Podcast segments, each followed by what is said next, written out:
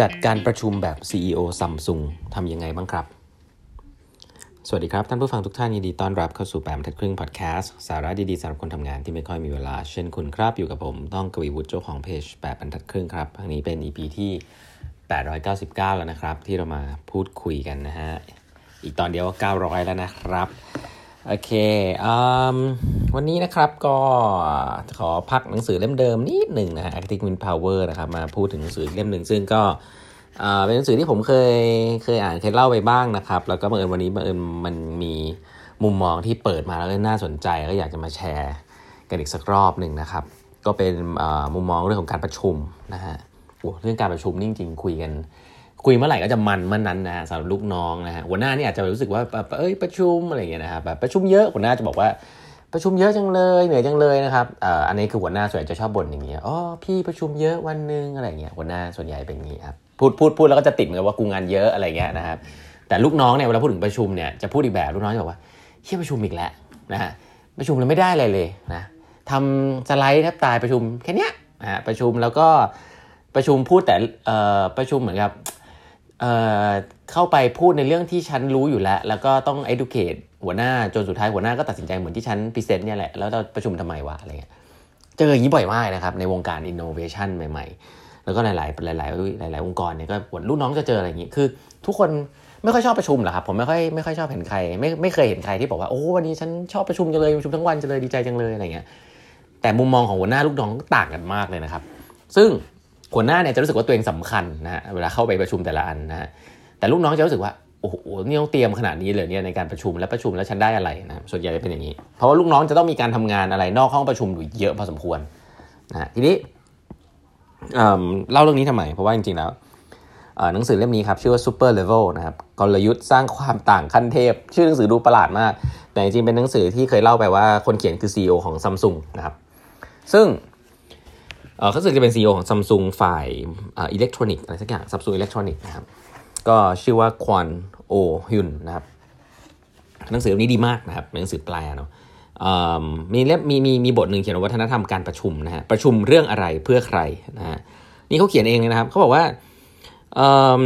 เขาบอกซัมซุงเนี่ยจริงแล้วก็เกาหลีเนี่ยมีวัฒนธรรมการประชุมที่หนักหน่วงมากครับผมอ่านแล้วเหมือนยิ่งกว่าเมืองไทยนะครับคือ ประชุมเยอะนะครับ แล้วก็ประชุมเนี่ยเป็นซิมโบลิกของความสำคัญของหัวหน้าเลย แล้วก็ไล่ไฮรักีมาเลยนะครับ ทีนี้สิ่งน่าสนใจก็คือว่า CEO ซัมซุงคนนี้เปลี่ยนเรื่องนี้หนักมากครับ เขาบอกว่าเขาลดต้องพอเขาพอเขารับตำแหน่งขึ้นมาเป็น CEO ของซัมซุงอิเล็กทรอนิกส์เขาบอกว่าโกงเขาคือการลดจำนวนการประชุมนะฮะ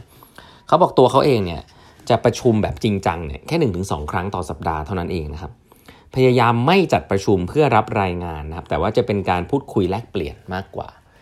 เขาบอกว่าการพูดคุยแลกเปลี่ยนเนี่ยไม่ใช่ไม่ใช่เป็นการประชุมนะฮะแต่ว่าเขาจะเป็นการไปแคชอัพกับทีมงานนะครับในใน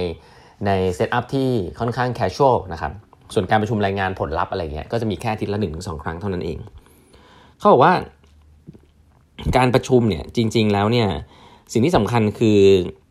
การพูดคุยแลกเปลี่ยนนะพูดคุยแลกเปลี่ยนเนี่ย ไม่ใช่เป็นการรายงานผลงานตามกำหนดเวลานะครับ แต่ว่าสำหรับเป็นพื้นที่แลกเปลี่ยนในการถกเถียง ซึ่งการพูดคุยแลกเปลี่ยนแบบนี้นะฮะเทคนิคก็คือว่าห้องประชุมเนี่ยควรจะจัดให้เป็นโต๊ะกลมฮะคือแต่ถ้าเป็นยุคนี้ในสำหรับผมผมแนะนำให้ไม่ต้องมีโต๊ะนะหรือว่ามีแบบโต๊ะเล็ก ๆ ก็พอนะห้องประชุมหลาย ๆ ที่เนี่ยจริงๆไม่ต้องมีโต๊ะนะครับมีไว้บอร์ดอะไรเงี้ยแต่ห้องประชุมที่เคยเห็นไหมครับ โต๊ะยาวๆใหญ่ ๆ นะครับ อันนั้นเนี่ยเป็นรุ่นเก่านะครับใครที่เข้าไปออฟฟิศแบบนั้นจะรู้ว่าเป็นรุ่นเก่านะครับต้องต้องเปลี่ยนนะเพราะว่าออฟฟิศแบบนั้นไม่ effective ในเชิงสถานที่ แล้วก็ในเชิงของ hierarchy ด้วยนะครับเข้าไปปุ๊บก็จะรู้สึกว่าเออกูเงียบดีกว่านะลูกน้องนะแล้วเขาบางทีเข้าไปแล้วหัวหน้าจะรู้สึกองลงต้องพูดเยอะๆนะฮะซึ่งไอสิ่งแบบเนี้ยนะครับสถานที่เนี่ยมันเชฟตอสเราค่อนข้างเยอะนะเพราะฉะนั้นการจัดห้องประชุมสำคัญนะฮะจริงๆนี่ขนาดซีอของซัมซุงเนี่ยมาบอกว่าให้ใช้โต๊ะกลมนะฮะเพราะว่าโต๊ะกลมเนี่ย ถ้าคุณนั่งปุ๊บมันจะไม่บอกถึงไฮรักีว่าคนไหนใหญ่กว่ากันนะฮะแต่ถ้าเกิดเป็นโต๊ะสี่เหลี่ยม คนนั่งหัวโต๊ะใหญ่สุดอะไรแบบนี้เป็นต้นนะครับแล้วก็เขาบอกว่าสิ่งที่เขาชอบเนี่ยคือการคือการที่แบบพูดคุยแลกเปลี่ยนกันนะครับ แล้วก็คนที่เข้าประชุมเนี่ยจริงๆแล้วก็ต้องเตรียมตัวเข้ามาประมาณหนึ่งนะครับ แต่ว่าไม่ได้ว่าต้องทำเอกสารเข้ามา เขาบอกเขาเคยบอกลูกน้องเลยนะครับ ว่าที่เห็นลูกน้องแบบถือแฟ้มเข้ามาใหญ่ ๆ มากๆนะครับเขาบอกว่า ถ้าถ้าลูกน้องเนี่ยต้องทำเอกสารเข้ามาในห้องประชุมขนาดนั้นเนี่ยแสดงว่าลูกน้องเนี่ยไม่ได้ทำงานอื่นเลยนะครับนอกเหนือจากว่าทำงานให้เพื่อเอาเข้ามาตัดสินใจในห้องประชุม ก็เหมือนกับว่าการประชุมอันนั้นเนี่ยมันสำคัญมากนะครับที่จะต้องทำข้อมูลเข้ามาเพื่ออให้ผู้บริหารสักคน 2 คนในนี้ทราบนะฮะซึ่งถ้าเป็นยุคนี้เนี่ยอาจจะลิงก์กับการทำสไลด์การทำ powerpoint ที่มันดูเยอะๆนะครับซึ่งไม่ได้มีความผิดอะไรนะครับแค่ว่าเวลาที่ทำไปอะมันคุ้มกับ มันคุ้มหรือเปล่าใช้คำนี้แล้วกันเขาบอกว่าเขาจะไมฟูเรื่องนี้มาก ว่าถ้าเกิดเป็นพนักงานเนี่ยที่รู้อยู่แล้วว่า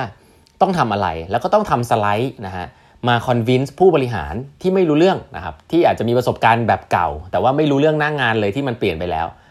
เอ๊ะตกลงแล้วผู้บริหารคนนั้นเนี่ยมีไว้ทำไมนี่คือสิ่งที่เซลล์ซัมซุงคนนี้เขียนไว้นะครับว่าโลกมันเปลี่ยนไปแล้ว เพราะฉะนั้นการที่มาประชุมกันคนเยอะๆเนี่ยเป็น red flag เลยนะครับขององค์กร ซึ่ง องค์กรหลายแห่งเป็นอย่างนี้นะครับ อันนี้ในเมืองไทยก็ยังเป็นอยู่ ก็พยายามจะปรับแหละ digital transformation อะไรเงี้ยนะฮะ ก็ว่ากันไปนะครับ ส่วนใหญ่มันไม่ได้เป็นเรื่องเทคโนโลยีนะครับ เมืองไทยมันเป็นเรื่องของพวกนี้แหละครับ ทีนี้เขาบอกว่าถ้าเป็นหัวหน้าที่ดีจะต้องประชุม เขาบอกว่าเขาจะสัญญากับตัวเองไว้ 3 ข้อนะฮะ ข้อ1นึงครับออกคำสั่งให้น้อย ถามให้เยอะ อ่า นะครับ ถาม ถามเยอะก็ดีนะครับ ออกคำสั่งให้น้อยก็ดีนะครับ top down น้อย ข้อ2ครับไม่ประชุมเพื่อประชุมโดยเด็ดขาด ไม่ประชุมเพื่อประชุมคืออะไรรู้ไหมฮะเชื่อไหมครับ มีบางองค์กรเนี่ยมีจัด weekly meeting โดยที่ไม่รู้ว่ามีไว้ทำไมนะครับคือมีไว้เพราะว่ามันต้องมาเจอกันนะครับแต่ไม่มีใครเตรียมอเจนดานะครับมีไว้เพื่อที่ว่าอัปเดตการประชุมอัปเดตนะครับแต่ว่าอเจนดาไม่มีใครเตรียมครับมาคุยกันไปเรื่อยๆ หรือว่ามาเฮ้ยวันนี้มาฟังหัวหน้าไว้หัวหน้ามีอะไรจะพูดจะบ่นจะอะไร catch up อ่า catch up อะไรแบบนี้นะครับซึ่ง ไม่ได้ผิดนะ แต่ว่าประชุมแบบนี้ควรจะสั้นมากนะครับถ้าเป็นสไตล์พวก Agile Scrum เขาบอกว่า stand up นะครับ stand up meeting นะครับก็ catch up กัน 15 นาทีตอนเช้าอะไรอย่างนี้ แต่บางองค์กรเนี่ยมีประชุม weekly meeting ซึ่ง no agenda นะครับอันนี้ระวังให้ดีนะครับการประชุมเพื่อที่ทำให้รู้สึกว่าเราต้องมาประชุมกันเนี่ยไม่มีประโยชน์นะครับแล้วอย่างหนึ่งที่ผมเซอร์ไพรส์นะเป็นเรื่องเล็ก ๆ น้อยๆแต่แบบเขาใส่ว่าเป็นข้อ3ครับคือเริ่มประชุมตรงเวลาแล้วก็เลิกประชุมให้ตรงเวลาครับ อันนี้ผมโน้ตไว้อย่างหนึ่งประสบการณ์ของผมนะครับ เราจะมีวัฒนธรรมอันหนึ่งฮะคือพยายามเริ่มประชุมให้ตรงเวลา คือทำได้บ้างไม่ได้บ้างแหละ แต่เราอะจะรู้สึกว่าเฮ้ยถ้าเริ่มประชุมไม่ตรงเวลาเนี่ยมันเสียมารยาทถูกไหมครับเราจะเห็นว่าใครเริ่มประชุมไม่ตรงเวลา แต่ผมว่ามีอีกมุมหนึ่งครับเป็นมุมที่ผมว่าสำคัญไม่แพ้กัน คือการเลิกประชุมให้ตรงเวลาครับ respect เวลาคนอื่น การที่คุณเป็นหัวหน้างานนะครับแล้วก็เริ่มประชุมตรงเวลาอันนั้นดีครับเขาเรียกตรงต่อเวลา แต่การที่คุณเลิกประชุมแล้วเกินทุกครั้งเนี่ย มันทำให้เวลาคนอื่นเนี่ยมันชิฟออกไปบางคนเขามีมีติ้งต่อเนื่องเนี่ยเขาก็ต้องชิฟไปเรื่องของคนอื่นนะครับเพราะว่าคุณติดพันไงจริง ๆ การเลิกประชุมให้ตรงเวลาก็เป็นการ respect เวลาคนอื่นเหมือนกันนะครับเพราะฉะนั้นใน culture ที่ผมเห็นเนี่ย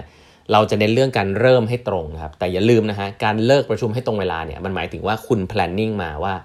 คุณจะเปิดประชุมยังไง แล้ว closing ประชุมยังไงให้ effective แล้วก็ respect เวลาทุกคนที่เข้ามาในมีติ้งนะครับ